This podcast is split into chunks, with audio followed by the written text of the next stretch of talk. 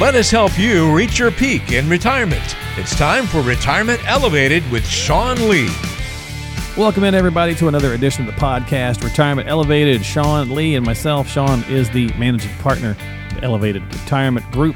Find them online at elevatemyretirement.com. That's elevatemyretirement.com. And Sean, on this uh, episode, I thought we'd talk about some important ages. I'm going to run down a lot of the stuff we know, but I want to run through some milestone moments, I suppose, at age 50 and up in the world of retirement conversation. So we're just going to run through these real fast and give some folks uh, some things to think about. Many of these things you probably know, but doesn't hurt for a refresher. What's going on, buddy? You doing all right? Yeah, I'm doing well. Yeah? Just, uh, You're not there Start of yet. the year. You're not. You're not to this age yet. I don't think on the first one, but, uh, no, I'm not. I'm not yet. which just annoys me. yet. But I'm already over the first one. Maybe, maybe a, a little bit more than half a decade. Uh, hush. well, well, let's talk about these important ages, though, because they are important, right? So let's start with the age. And I use this, and I know we're you know we're into the new year, and we're you know like right here at February, and but you know it's already moving and grooving. Spring will be here before we know it. And I, I liken this, Sean, to Memorial Day in summer. Memorial Day is not officially summer, right? Not technically summer. But everybody, just about everybody that I know and on the planet, I think, treats Memorial Day as kind of the kickoff to summertime, right? Even though it's not. So age 50 is kind of, in my mind, like the unofficial kickoff to, oh crap, I need to start getting ready for retirement or thinking about it anyway. I think people, when they hit 50, they start to get a little more serious Right. you know, about okay, this is coming. Fifteen years is like a blink. It seems like, and it'll be here. So, age fifty. What's interesting about that? That um, you know, besides the point that I just made, what else happens there? I can't remember the the character's name on Saturday Night Live, but when she turned 50, she could kick and she could punch. Do you remember that lady? I don't.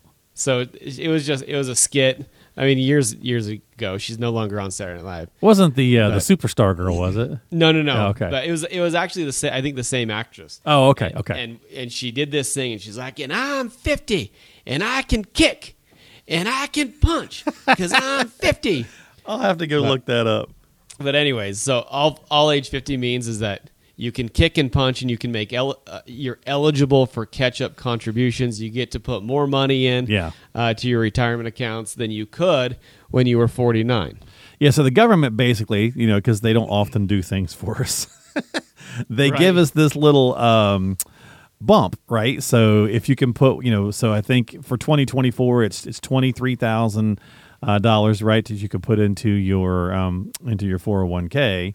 Uh, and so they they bump that up from twenty two five to twenty three. So basically, they give you a little extra room, right? So when you get to fifty, you can put a little bit more in. So if it's like sixty five hundred on an IRA, you can put like seven thousand instead, right? Because they, I know it says a lot, but if you start thinking about some of the numbers, I mean, and you really stack it up, you're talking about maybe thirty, you know, thirty grand over the course of let's say a decade from fifty to sixty. That that's nothing to sneeze at, you know, depending on the type of account. And it's it's usually your some of your higher income years, Right, And kids are off the payroll.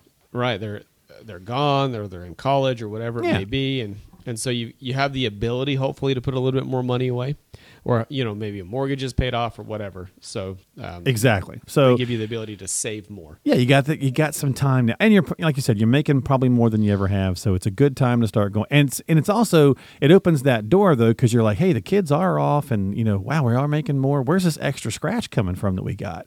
And it's sometimes the temptation. That's when you see the temptation to go, oh, I'm going to get a. I'm gonna get a cool car, you know, or something like that, because I'm gonna, I, I- you know, I'm gonna treat myself.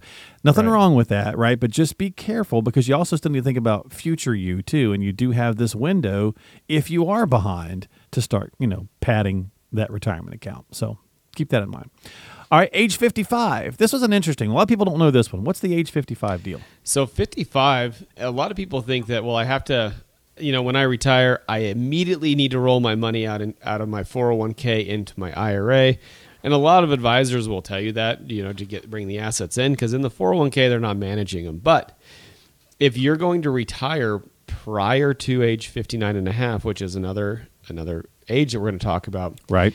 if you leave your assets inside of your current 401k or your previous employer 401k mm-hmm. and it, you have the ability to pull money out of the 401k after age 55 without incurring a 10% penalty. And Now, this this is only the job you just left, though, right? It's not Yeah, a job, job from like just left. two jobs ago, right? Right.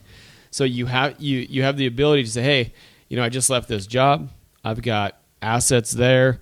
Maybe you want to roll out a little bit of it, but keep a chunk there so you can create withdrawals." Right. So that. you can kind of pull a check, right?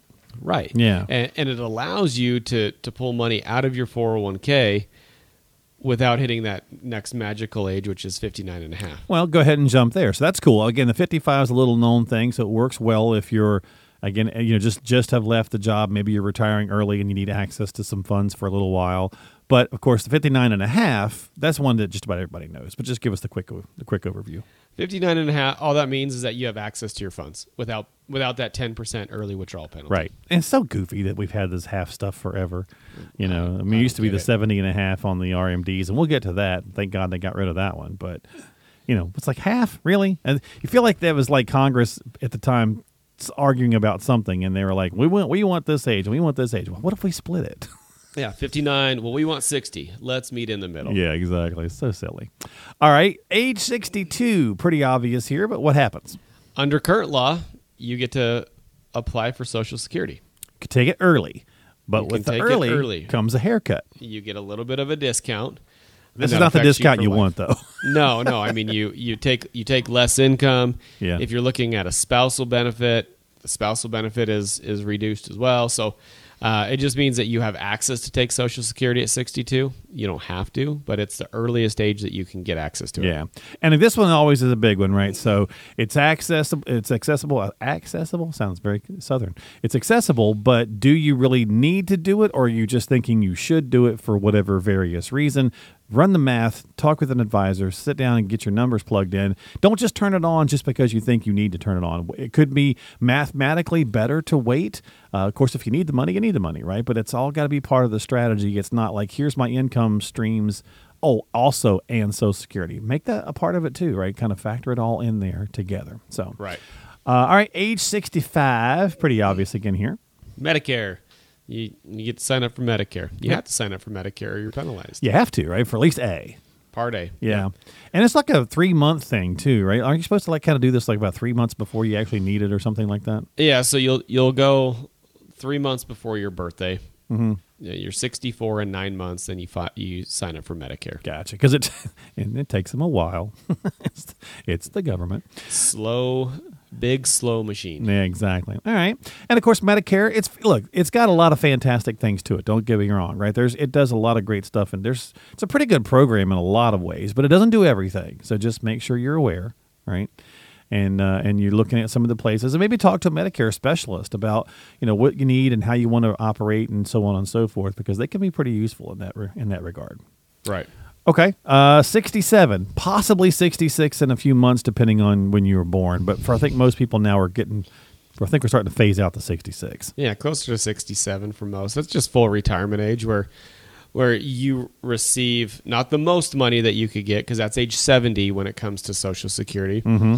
But full retirement age for most people is between 66 and 67 years old. Yeah. That's when you're going to get your full social security benefit. And we should have probably said, Sean, the limitations come off here. So if Right. you are still working uh, and you, you know, are at 67 and you hit full retirement age, uh, you know, you could still, you know, sky's the limit on what you're making. But if you were back to that 62, if you took it early, then you can only make a certain amount of money, right? Limitations on what you can make. Yeah, it was like nineteen thousand and some change, I think, for this Right. year. Yeah, so keep that in mind too. So it's like if you plan to take that money early at sixty-two for Social Security, and you plan on working after sixty-two, you're only going to be able to maybe do the part-time thing. So bear that in mind. But after sixty-seven, after you hit full retirement age, I mean, you sky's the limit, right? Make what you Make want. as much as you want as long as you're willing to pay taxes. Yep, exactly. And to your point, 70, that's whenever it maxes out. So if you're continuing to work after 70, there's no reason not to go ahead and fire up Social Security at that point because it's not going to get any bigger. Right, get the extra money. Yep. So 70 is the max on that one. And it's a pretty nice jump up if you can wait too, right, Mm-hmm. Sean? From 67 to 70 is like 8% or something? Eight percent each and every year Yeah. until age seventy, and then it doesn't increase any. All anymore. right. So I mentioned the 70 and a half earlier. It is now 73.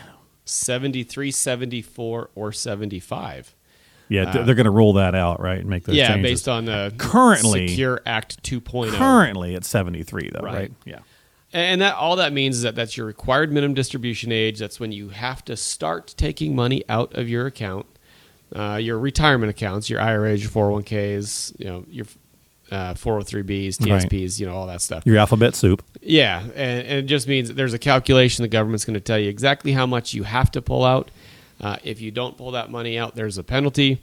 They want you to pull it out so they can start to collect some tax revenue on you and not allow you to defer those funds forever. Yeah, they've been waiting. They want Yeah. they want their cheese, right? And the reason that they're you know people are like, well, they moved it from 70 and a half to then to 72 and then 72 to 73, you know, and they're like, well, this is part of the Secure Act. It's part of these things where you know helping retirement, people get ready for retirement, and it's a win-win for them in a way. In this one, people sometimes scratch their head, but I think for me, Sean, my my thought process is is they if they keep pushing this back to when you have to take it, the accounts just get bigger. So when you do have to pay them, right? So currently it's what close. I know that there's a weird time. It's a table is weird to figure out the exact number, but just for ballparking, it's close to four percent, right? Right.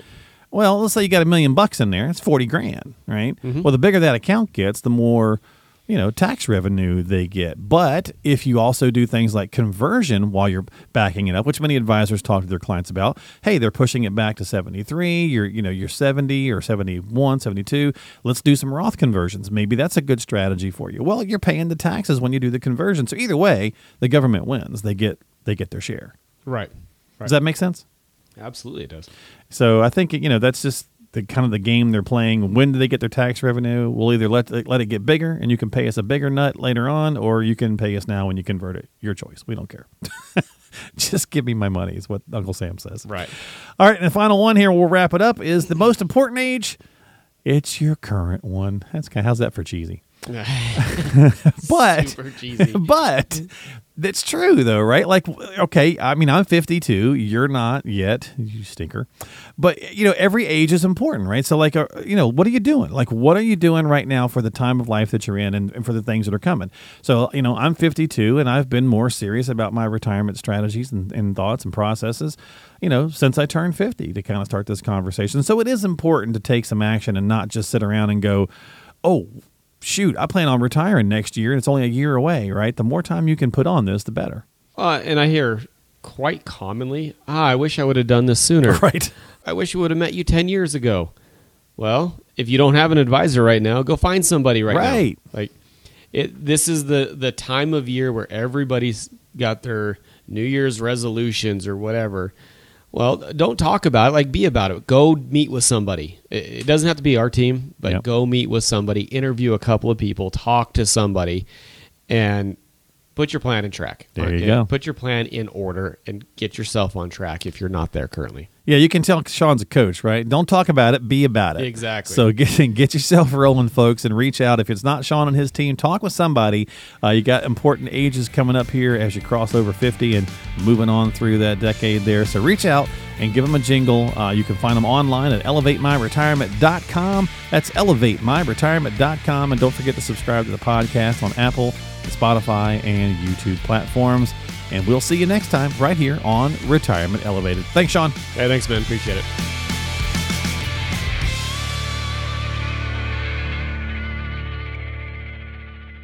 Investment advisory services offered through Elevated Capital Advisors, LLC, and SEC registered investment advisor.